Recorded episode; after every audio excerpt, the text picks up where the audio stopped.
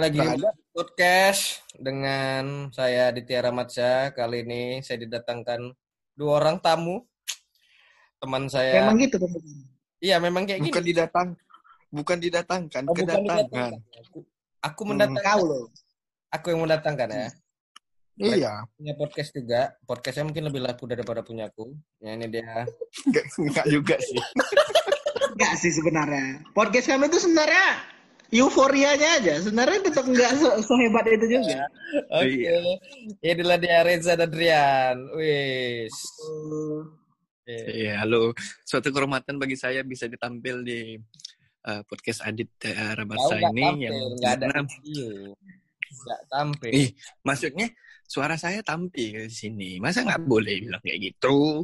Ah, iya. Boleh dong. Boleh, boleh. Iya. Betulnya nggak ada minumnya nih bang? Apa? Nggak, nggak ada minumnya nih? Bos, ini, Iya. ini pakai Zoom, nggak ada minum. Oh Virtual aja. iya, sorry. Berhubung lagi social iya. distancing, jadi dikumpulinnya lewat Zoom ini aja. Mumpung aplikasinya juga lagi gratis kan. Nggak ada. Kasih diamond lah, kasih diamond. Kasih diamond. Bukan bigo, bos. Kasih aku diamond dong. Bukan bigo. Buka dulu dong, buka dulu sedikit. Kok bigo? Bi- Bigo kan ada yang kayak gitu, kasih-kasih diamond. Kok Buka. nggak tahu? Aku pikir tadi main Mobile Legend kan ada diamond diamondnya itu kirim maksudnya. Oh. Kok bigo ya udah nggak apa-apa nih. Nggak apa-apa nih kalau kau main bigo. ada yang nyalahin. Oke deh, namanya juga di rumah ya kan bosan. Nggak apa-apa. Bebas. Oke lah, jadi kalian boleh sebut nama kalian, kerjaan kalian apa gitu. Dari Reja dulu lah. Apa Reja nih nama lengkapnya siapa aja? Kerjanya Aja. Apa nih? Maksudnya nyebut kerjaannya apa? Hmm. Di perusahaan mana nyebut sebutin Nggak gitu? usah, nggak usah. Kau nyebutin nama gue aja. Kan nggak Oh. Tapi ya. tadi mau kerjaan. Nggak, nggak terstruktur. Enggak, kau nyebutin nama Konsisten. lo sama kerjaan kau tuh apa gitu loh. Ya, Nah, berarti perusahaannya perusahaannya disebutin juga. nggak? Nggak usah. nggak usah. Nah. Oke. Takut Oke, adlibs ya? saya- Apa? Nggak apa-apa sih. Kalau saya nama perusahaannya juga nggak apa-apa. Bebas. Jadi ngomong nggak nih? Ya udah ngomong lah kau jangan. Marahin. Oke, nama. Oke, aku Reza Maulana. Ah, sekarang sebagai seorang development manager dah, Apa? startup. Apa jam men- Business Business Development Manager di sebuah startup Indonesia yang ya udah internasional lah. Ya apa? Oh yo. Nah, ya udah kan aku tahu ya kan. yang, yang yang di rumah kan nggak tahu gitu loh. Tapi katanya kok udah manajer kok ya? Kan tadi udah aku bilang Business Development Manager. Oh ya. Business Kalau- Development Manager. Rian Rian. Aku ya. Halo. Hmm. Namanya Rian Ruanda. Mm-mm.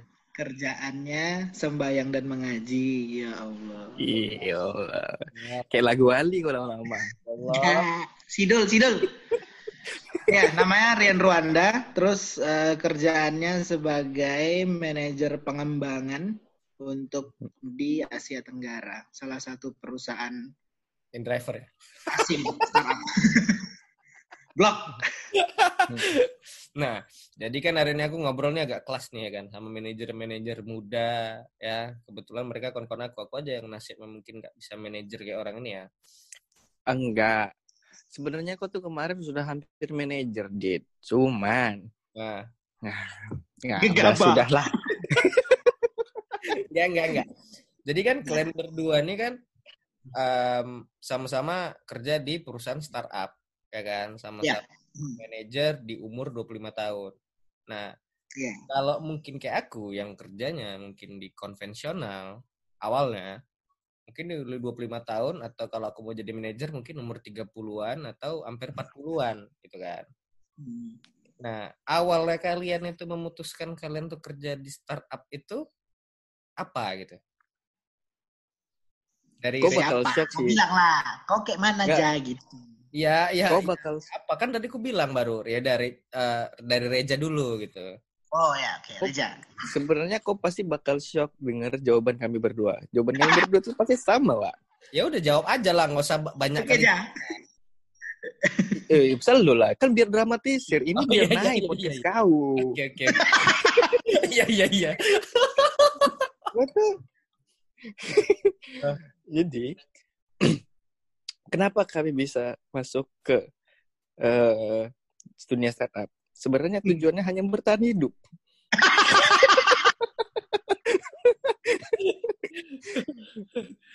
Awal kami nggak ada merencanakan, Wak. Ya kayaknya masuk startup enak nih. Nggak ada. Hidup kami itu hanya mengambil peluang yang ada di depan mata. Betul, Rian? Betul, Pak. Jadi banyak orang mikir eh, orang kerja di startup itu karena mencari environment kerjanya, karena nyari Hmm. gaya bekerjanya. Nyari duit. Bukan nyari yang lain-lain. Nggak ada gitu. Maksudnya startup itu ya kenapa aku masuk startup? Karena startup itu satu-satunya perusahaan pada saat itu yang menerima orang dengan eh, Tanpa ijazah. kemampuan bekerja. Bukan karena kau udah lulus Oh, atau belum. benar benar. Pada saat itu aku benar, belum benar. lulus, belum punya ijazah gitu. benar benar benar nah eh, aku juga sebenarnya ya alasannya karena itu juga gitu aku startup ini bedanya sama Rian memang Rian juga udah pernah kerja sebelumnya di perusahaan konvensional tapi aku nggak pernah aku memang eh, perusahaan yang sekarang ini memang perusahaan pertamaku dia yang kerja di profesional ya karena sebelumnya udah pernah kerja cuman sebagai freelancer freelancer dan menjalani hobi yang dapat duit aja lah gitu kan. Kalau sekarang ya eh waktu itu ya sebenarnya cuman pengen bertahan hidup mencari pekerjaan yang kira-kira mau dengan seseorang yang tidak ada hubungannya sama gelarnya tapi Iya, memang bisa untuk bekerja gitu. Ya kok tahu aku aku sarjana pertanian sebagai business development manager yang bisa dibilang itu adalah marketing. Hubungannya apa bangsat? Gak ada. Cuma Ya, memang nggak ada. Rian juga HI-nya juga nggak fungsi juga kan Yan? eh fungsi Kalau loh dia. aku HI fungsi karena eh, multinational company dan eh, apa namanya hukum-hukum tentang company internasionalnya kan tetap ada gitu. Oh, kalau aku paling kalau aku paling Kalau karena agribisnis aku masih nggak agribisnis kau lah, Kalau- aja kan? iya karena lebih manajemen dan bis- dan ilmu ekonominya aja gitu yang tetap aja. ya aku jago bacot Mau- Reza Maulana SP kan? iya Nah, bukan tetap aja SP Raja itu Maulana SP. Sarjana perekonomian maksudnya. Ih, sarjana perbucinan. Ya Allah, saya tahu Anda bucinnya seperti apa. Iya, kamu udah pulang sampai nggak mau ngabarin kawan. Kalau udah nggak tahu lagi baru mau ngabarin dia tuh. Gak apa-apa kalau berhasil daripada ditinggal. Iya. Bos. Aduh. Anak jor, anak jor. Terus kan, em, tapi kan banyak orang yang mungkin di nyari duit nyari duit. Kalian kan ini awalnya ya biar bisa bertahan hidup, tapi bertahan hidup kalian tuh eh, sepertinya untuk saat ini di umur 25 mungkin udah hitungan yang dibilang Enak berhasil. gitu. Iyalah udah enak gitu di umur 25 kalian udah enak. Mungkin orang masih mengeluh teller-teller gaji 3 juta 4 juta ya UMR lah. Kalau kalian kan pasti di atas UMR. Nah, Oh, pasti ada gaji segitu ya? masih ada. Sombong, sombong. Oh, enggak, pecahan duit 3 juta tuh masih ada di bank. Kayaknya minimal payment 8 juta sekarang sih. Gaji orang bank itu, gaji orang bank tuh paling paling kecil tuh 3 juta 500 Oh, masih ada. masih ada, Bo. Udah jarang nengok angka segitu gitu. Sorry ya. Sombong kali banget. Sombong kalian. Bangsat sumpah bang. Sumpah sombong. Gak suka aku. Sumpah sombong. Ih, masih ada 3 juta. Kayaknya Mas- minimal ya. tiga setengah. Iyalah. Tiga setengah. Paling besar Setengah. teller tuh 5 juta. Itu teller ya. Itu pun Iya, iya, oke. nggak sampai 5 juta, 4 sembilanan gitu lah. Soalnya mantan aku kemarin pernah cerita segitu gajinya. Iya tahu-tahu ya. Ya. Posisi klien kan juga ya kita tahu sama tahu kalau startup tuh kerjanya beda sama yang konvensional yang monoton sama kerjanya ya kalau kau hari ini kerjanya A eh, A aja gitu. Kalau B B aja walaupun banyak kerjanya di konvensional kita disuruh macam-macam tetap dengan gaji segitu kan. Dan banyak orang Nah. tahu kalau di startup itu kerjanya agak ekstra, nggak kenal waktu, tapi ya bisa kayak gini itu. Banyak orang nggak bertahan karena dia nggak mampu. Nah kalian untuk em, apa ya menghadapi itu caranya itu kan mungkin orang-orang yang baru kerja di startup ya anjing lah nggak pasti keluar juga kan karena dia nggak tahan Nah dengan itu. pressure pressure-nya. Nah, kalian untuk menghadapi pressure pressure-nya itu kayak mana gitu loh. Nah, Reja tuh udah, udah pengen kali ngomong apa aja. Menariknya itu sebenarnya kalau orang dari luar ngelihatnya kerja di startup itu enak. Itu Hmm. menariknya. Entah kenapa. Hmm. Kalau dari segi lifestyle kerjaannya oke, kok bisa pakai baju kaos, kok bisa stylish ke mana-mana, kok nggak mesti kerja di kantor, itunya enak gitu. Cuman bahasa kau nggak ada jam kantor wah di startup. Literally kau jam 12 malam diganggu, kau juga nggak bisa ngeluh gitu. Karena kau benar-benar nggak ada jam kantor. Kau nggak diwajibin ke kantor dan anytime kalau kau dibutuhkan itu kau juga harus bersedia. Itu kalau kerja di startup yang ya kau udah jam kerja bebas, literally jam kerja bebas gitu. Hmm. Jadi nggak itu yang yang nggak banyak orang tahan ah, tahan akhirnya. Belum lagi ya namanya startup itu kan perusahaan yang bisa dibilang masih banyak ya kebanyakan eh, perusahaan-perusahaan yang masih merintis. Perusahaan-perusahaan yang masih merintis dan dia core bisnisnya itu nggak ada belum belum ada belum pakem yang akhirnya masih banyak perubahan-perubahan. Nah perubahan-perubahan itulah yang bisa yang kalau menurut aku banyak yang nggak sanggup dan akhirnya eh, akhirnya memilih untuk ah akhirnya ya milih kayak kayaknya ternyata eh, kerja di eh, konvensional lebih nyaman. Kerjanya udah jelas itu gaji aku udah jelas itu aku pulang kerja jam 5 juga nggak diganggu lagi ah, akhirnya itu gitu. Nggak tahan nggak semua orang sebenarnya tahan untuk kerja di startup. Menurut kau gimana ya.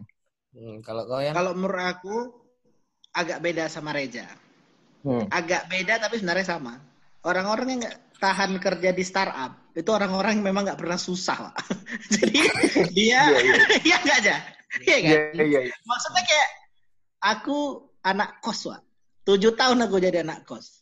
hmm. Aku udah pernah di level satu di kereta kawan kos aku di- cuma ditempel di- pakai lem. Di kamar di kamar kos aku itu udah pernah aku ngelihat orang ngegoreng mata sapi pakai eh, apa gosokan. Jadi kalian nggak bisa lagi melewati itu.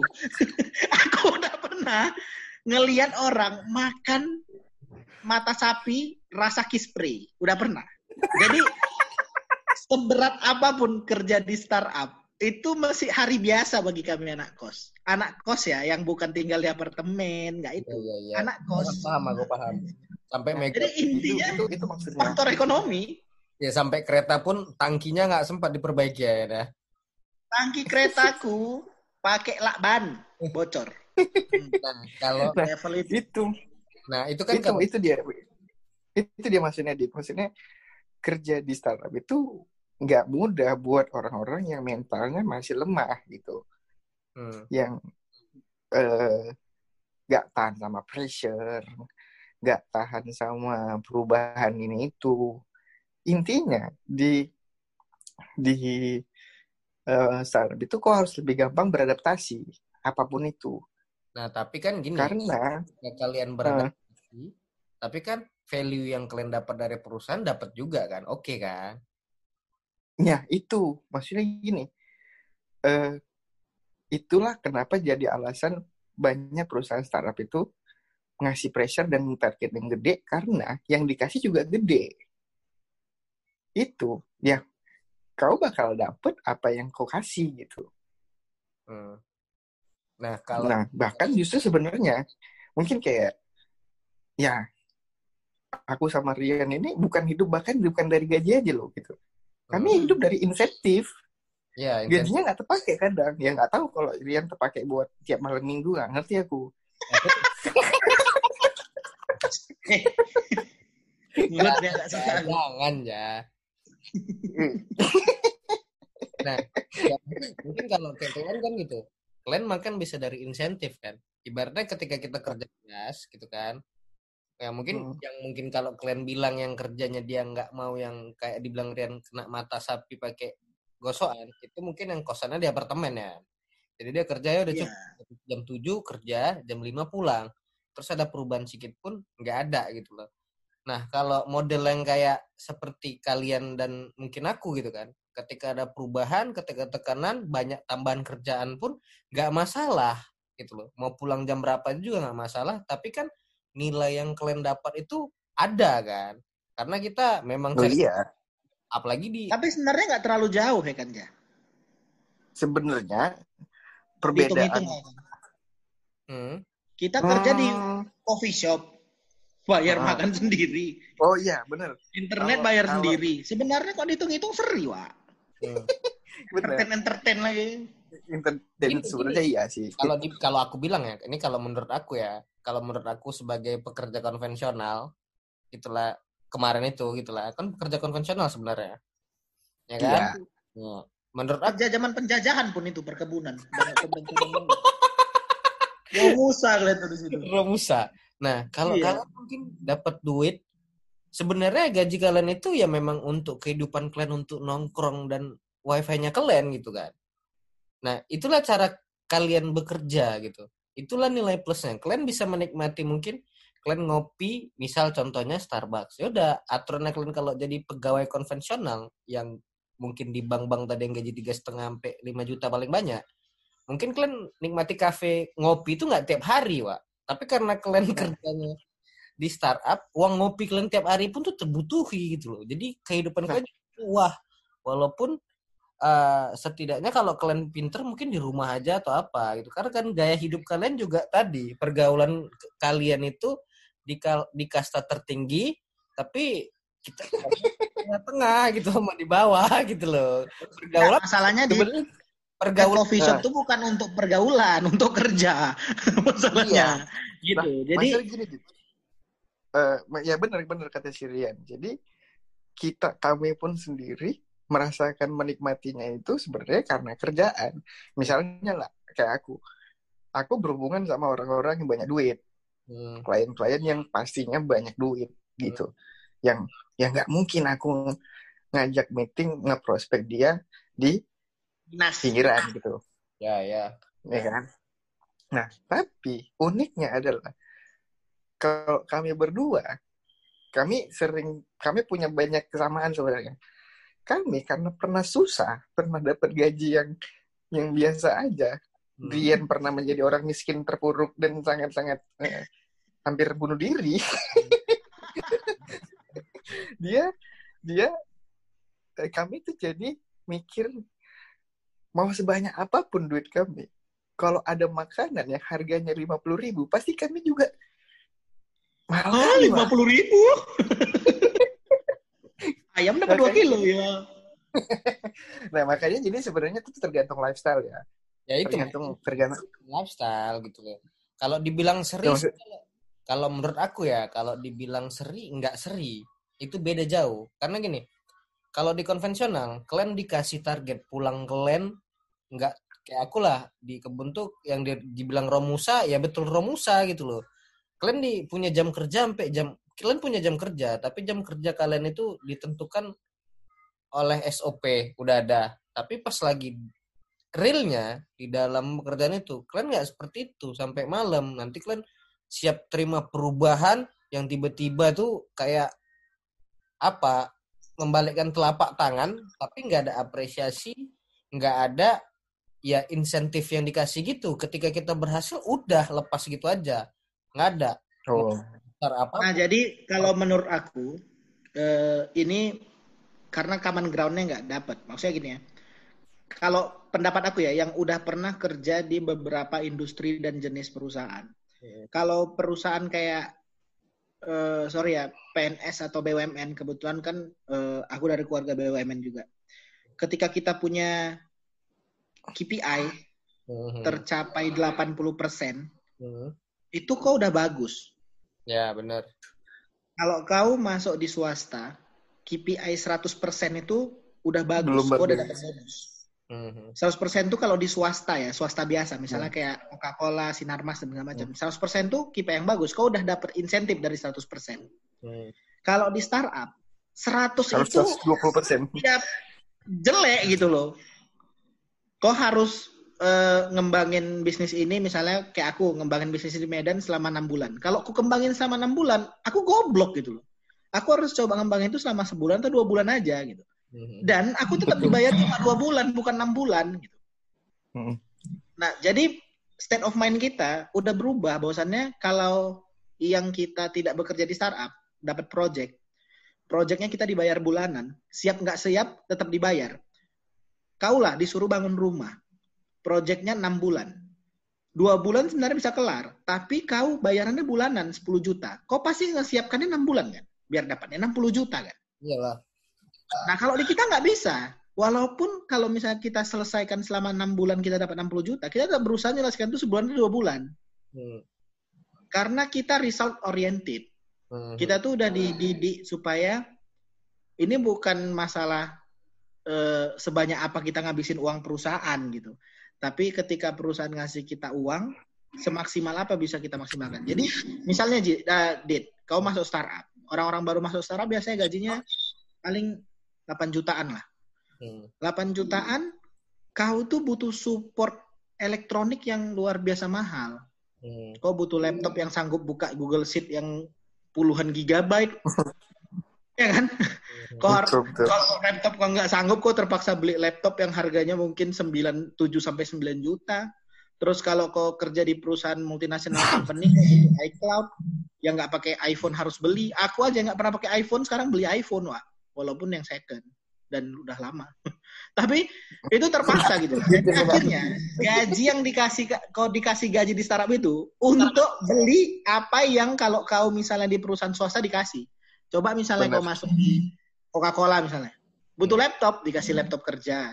Butuh handphone, dikasih handphone kerja. Di startup mana ada HP kerja, Wak. Kau belilah sendiri. Tapi kalau Nah, itu yang aku bilang sering. kalau kalau kalau bilang ya, kalau misalnya kayak di Coca-Cola, katakan Coca-Cola, nggak tahu lah aku yang kau dengar ya, tapi setahu aku kalau di tempat yang baru-baru masuk, kalau butuh laptop tetap pribadi, handphone tetap. Lah, kayak si kon kami si Brian kan di Coca-Cola. Nah, Dia gitu masuk, dapat laptop untuk kerja. hmm, Dapat kendaraan untuk pergi. Kau aja masuk kebun dikasih motor Iya. untuk transportasi. Bayar Kami kan enggak. Bayar bagi dua, bayar dua bagi dua, bayar. Ya sama Jadi aja. dapat Artinya dapat fasilitas. dapat dapat fasilitas. Nah kalau di startup, kau tuh nggak punya gak usah fasilitas. Kantornya nggak punya kau. Gimana kau mau fasilitas fasilitas? Kau kursi, kursi sama meja aja kau nggak punya. Jadi kau harus beli. Kayak mana cara beli kursi sama meja? Kau ke, ke coffee shop, kau ke working space. Benar. Se- makanya aku bilang sebenarnya kerja di startup tuh seri kalau untuk di level entry level dan menyakitkan sebenarnya kalau misalnya entry Ih. level. Ya itu sih, Dit. Maksudnya gini, kalau ditanya, ya eh, inti dari podcast ini kan sebenarnya kalau ditanya, kenapa ka- kami bisa sampai di sini? Ya kami sebenarnya masih merasa belum berhasil sih. Entah kenapa kalau ditanya orang, Hmm. karena kami melihat ada orang yang jauh lebih berhasil dari kami Ya. Nah, startup ini. ya, Helikopter view-nya itu lebih tinggi kalau di tempat kami. Jadi banyak yang kami lihat gitu. Jadi banyak tujuannya lebih tinggi. Enggak, enggak. Sebenarnya bukan Iya. itu. Sebenarnya itu tetap manusia, kurang bersyukur aja makanya itu. Oh enggak, Dit. Bukan, Enggak. Bukan kurang bersyukur. bukan bersyukur, Dit. Karena mau nggak mau, itu tadi dibilang Siri ya. Ketika kau masuk eh, startup, lifestyle itu juga akan berubah. Hmm. Eh, kita pun bi- kita bisa sehemat menghemat. Cuman mau nggak mau kita juga harus mengikuti dan akhirnya standar lagi standar baru itu terbentuk untuk suksesnya lebih tinggi lagi gitu. Eh. Nah, ibaratnya, ibaratnya Jadi kayak kayak kena- kita berkawan sama orang yang lebih sukses gitu kan. Kita pengennya kan kayak mereka gitu kan. Bukan Iya. di bawah mereka. Ya gitu Kayak jadi Reja. Reja berkawan sama orang yang punya hotel, Wak.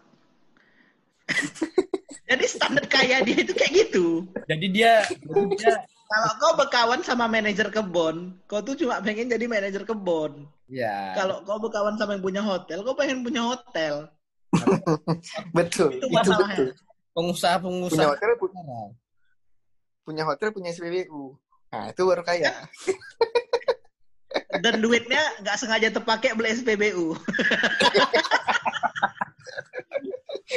Halo Wak, terpakai Wak beli SPBU. Macam Nah. 15 ribu.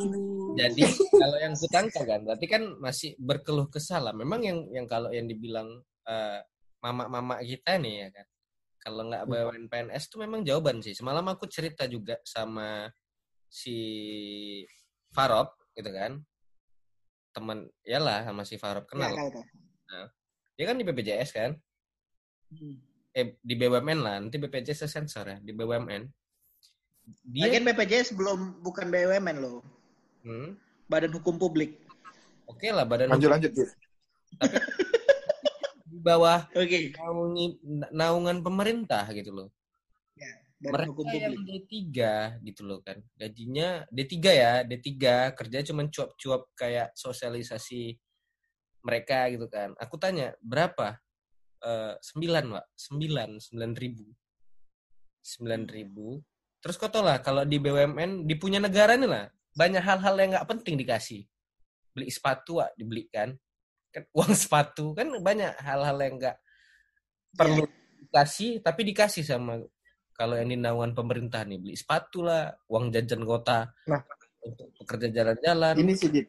Hmm, gini sih Dit. Kalau ditanya dari awal pertanyaan kau tadi hmm, kenapa kami di umur 25 tahun ini bisa kelihatan lebih sukses? Hmm, karena kami kerjanya di startup. Hmm, di startup itu satu hal yang paling menjanjikan adalah jenjang karir. Hmm, jenjang karir di startup itu kok bisa sampai kayak kok dalam dua tahun kok bisa jadi posisi kayak Rian kok dalam satu tahun kok bisa jadi aku setahun Hmm, bisa berusaha jadi business development manager gitu. Nah, itu yang yang menjadi salah satu benefit kerja di startup. Ketika kau bisa struggle, kau bisa, ketika kau bisa survive di startup, jenjang karir kau cepat. Nah, jadi kami nggak munafik gitu. Ada saatnya mungkin tujuan kami nanti di umur 30, 32, kami pengen jadi di kerja di konvensional. Iya, pasti. Kami nggak mau kayak gini, Wak. Ya tahu, tapi- malam Tapi kami pas masuk konvensional nggak mau entry level, makanya kami cari Bener, pengalaman manajernya di startup.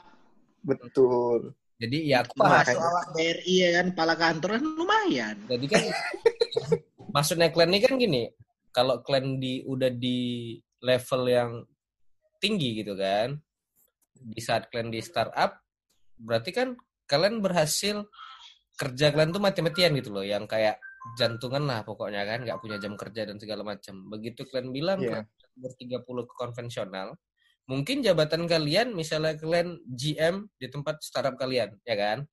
Ya minimal Hmm.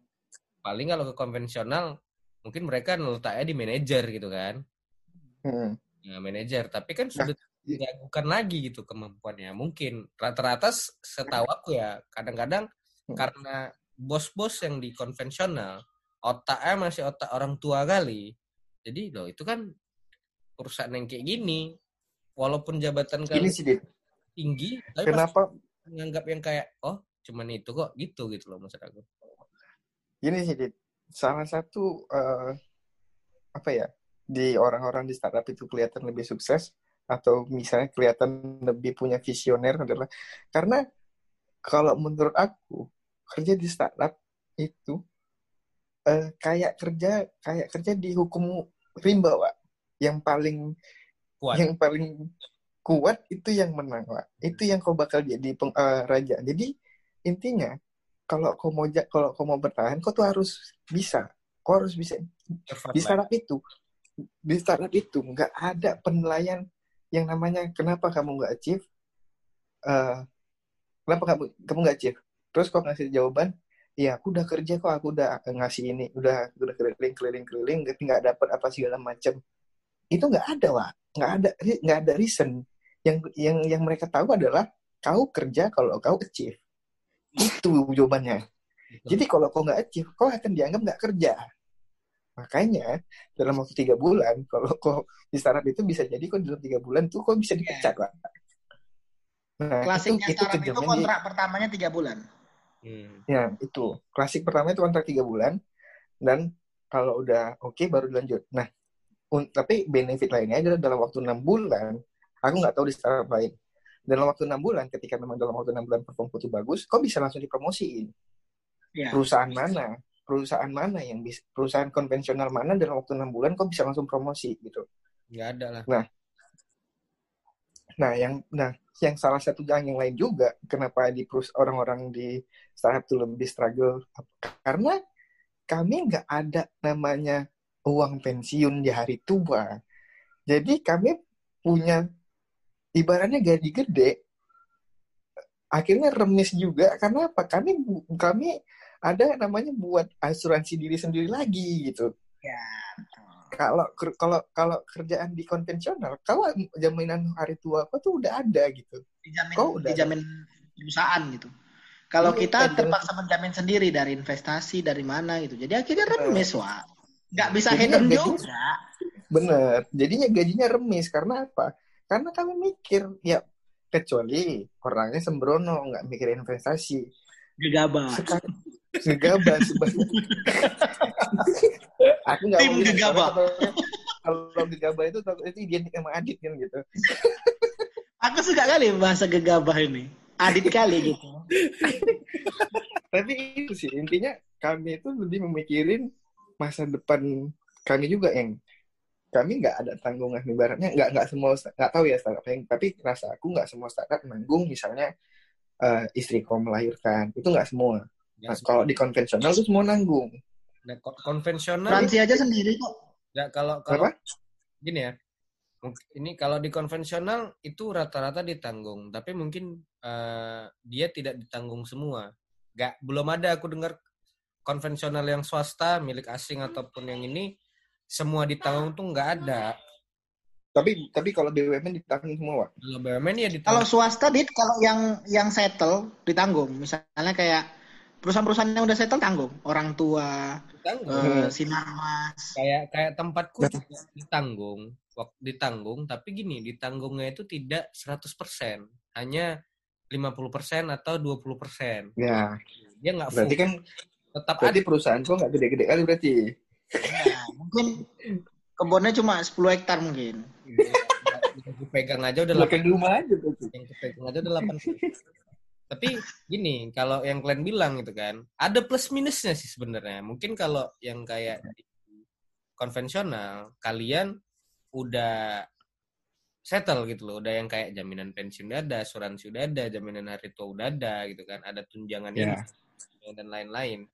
Tapi kalau tapi nggak dapet target yang dibilang Rian tadi ya udah gaji gue nggak hilang juga.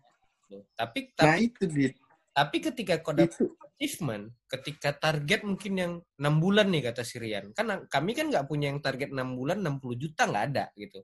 enam bulan Hmm. harus selesai. Nah, eh, siapa sih yang nggak mau cepat-cepat seles- selesai kerjaan yang repot gitu kan? Ya kan? Hmm. Nah, tiga bulan selesai. Udah, hanya dibilang thanks ya. Oke, udah itu. Oh. Yang ya itu itu dit maksudnya gini kenapa kayak gitu karena kalian juga ada benefit yang lebih yang di tempat lain gitu dan, dan satu lagi konvensional tuh you you harus punya lidah tuh untuk jilat-jilat lah itulah kayak gitu yang kadang Hmm. suka timpa-timpaan itulah konvensional isme tuh masih kuat kok kau nggak Oh bisa pernah.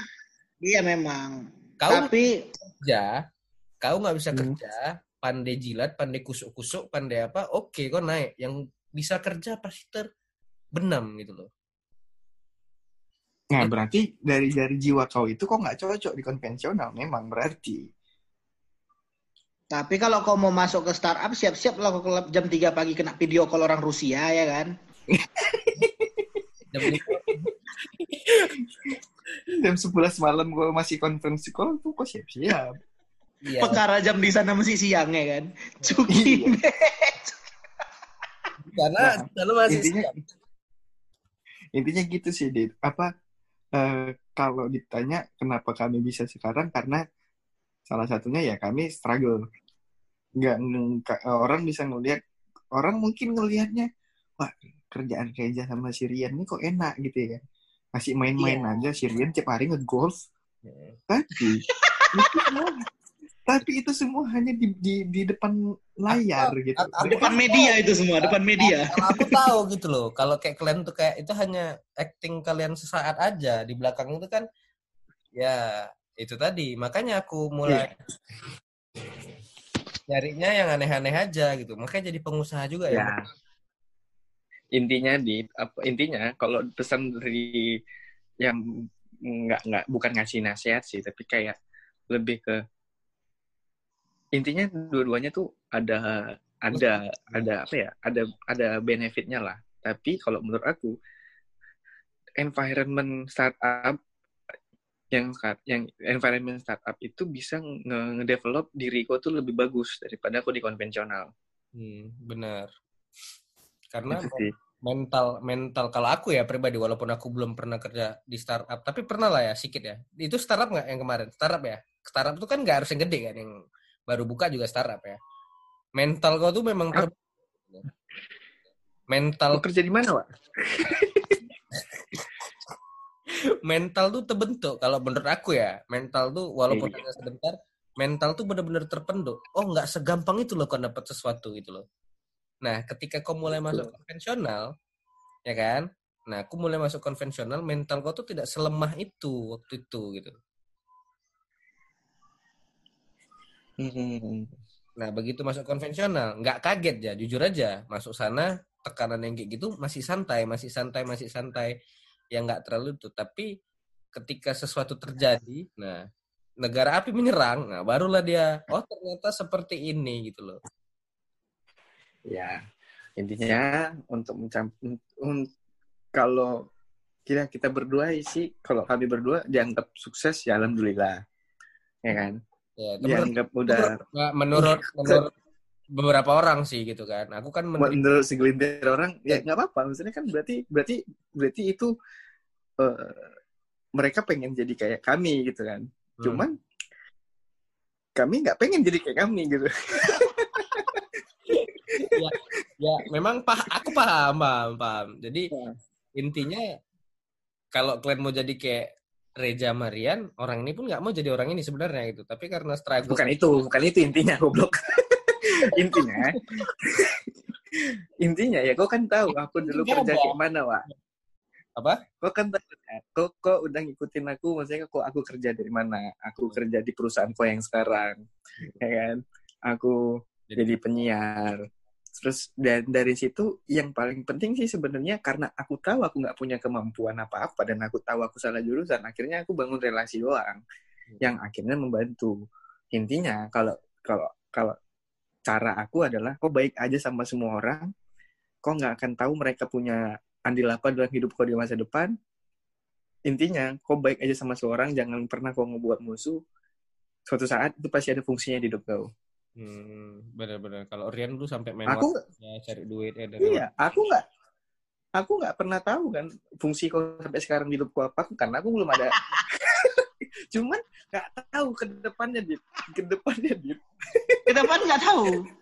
Nggak tahu kita ya kan. Wah, iya Siapa mana tahu tahu lebih Dia sukses, kreatif ya kan. Nggak tahu kita. mana tahu kok nggak. Aku berharapnya kau pasti lebih sukses daripada aku dit, betul kan? Hmm. Nah, ya berarti kan intinya dengan apa yang kita pernah lakuin bersama, aku berharap kau nggak akan lupa gitu kan? Anjing, bukan. Iya iya iya. Iya iya. Nggak, maksudnya gini, bukan bukan berarti aku aku berkawan ada maunya, bukan Iya, itu, ngerti, bukan ngerti. itu. paham paham. Tapi in- intinya adalah ya, kok kok berbuat baik aja sama orang. Relasi itu sangat kuat sih menurut aku di, di, di zaman sekarang ini. Karena ketika background pendidikan atau background ijazah kau yang tidak terlalu mendukung, ketika kau merasa punya eh, apa namanya punya skill, skill yang kalau kau merasa punya skill, relasilah yang akan membantumu nanti. iya satu lagi Kalau kan kau dari, dari, kalau dari kau Yan? hmm, dia lagi apa nih chatan sama cabe-cabe dia makin lama nggak fokus Nah? Sujon, nggak suka aku. Eh, Ya. Kalau dari aku sih ya sama. enggak, enggak. Eh, menurut aku, eh kok connection unstable? Koneksi kalian stabil nggak? Stabil nggak? Abel stabil stabil masih aman kok kau Kalau kalau menurut aku untuk teman-teman yang dengerin Hmm. eh, kalau bisa dengerilah Mama Glenn. Udahlah. Masuk. BNS. Karena Benar-benar. apa ya? Hidup struggle itu keren tapi tidak menyenangkan. Benar-benar. Udahlah. Kalian cari Iya. bank buka, masuk.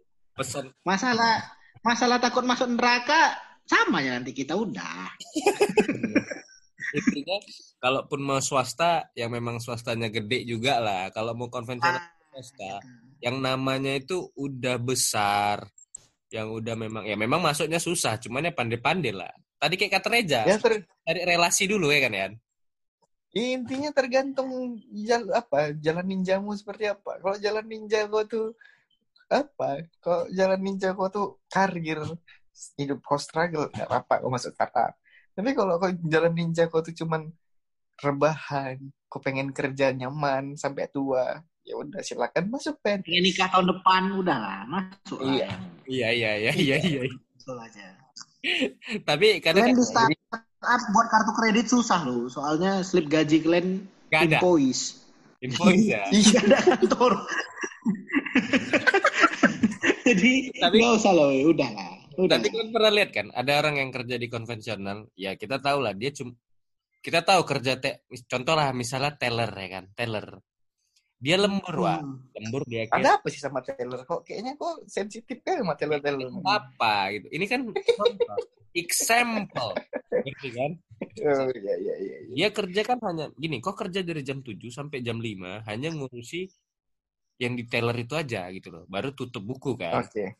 Oke kan, tutup Hmm. kas kan, tutup kas. Nah, ketika dia lembur, keluhan dia itu kayak keluhan yang kita rasakan, ngerti kok kan? Aku jadi Iya. Keselnya, aduh, kau udah digaji 4 jutaan, kerja kok hanya itu, lembur cuma dua jam aja, terus ngeluh, lembur lu nggak dibayar.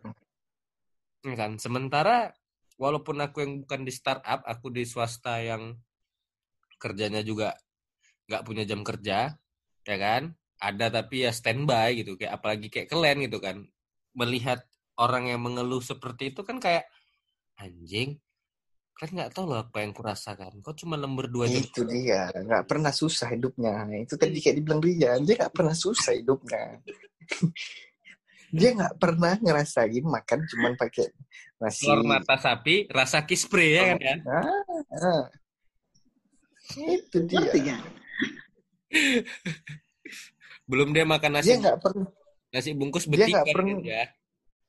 dia nggak pernah merasakan makan mie, mie, gar- mie apa mie goreng pakai eh, nasi goreng pakai mie itu nikmat itu ya dia. Minus, minus tengah malam. Minas itu minas. Aduh, hancur kali kalau itu. intinya itu sih tep- eh, kalau kalau kalian lihat mungkin Reza ini kayak gak bersyukur kali anjing aku aku aku, aku paham paham paham di posisi kalian tuh paham walaupun udah kami me- ka- kami sepakat berdua meletakkan kata syukur tuh bukan bukan seperti itu gitu Ya, bersyukur itu bukan itu.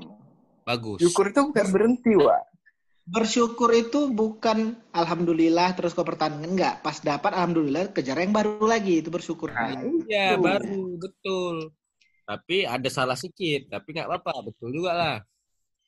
Kayaknya Dit Kayaknya ya Dit sholat Loh, itu.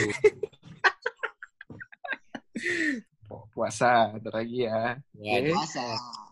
kau lagi Dapat gaji. merokok merokok kok aja. Puasa merokok. Hah? Puasa puasa merokok. kau Eh ingat apa satu kantor kita kita pernah satu kantor dulu. Anda jangan bermacam-macam. Aku puasa ya. tapi Masuk ke ya, kantor. tapi itu sih nah dari situ juga bisa kelihatan sih eh, waktu kita satu kantor anda di bawah saya Thank you.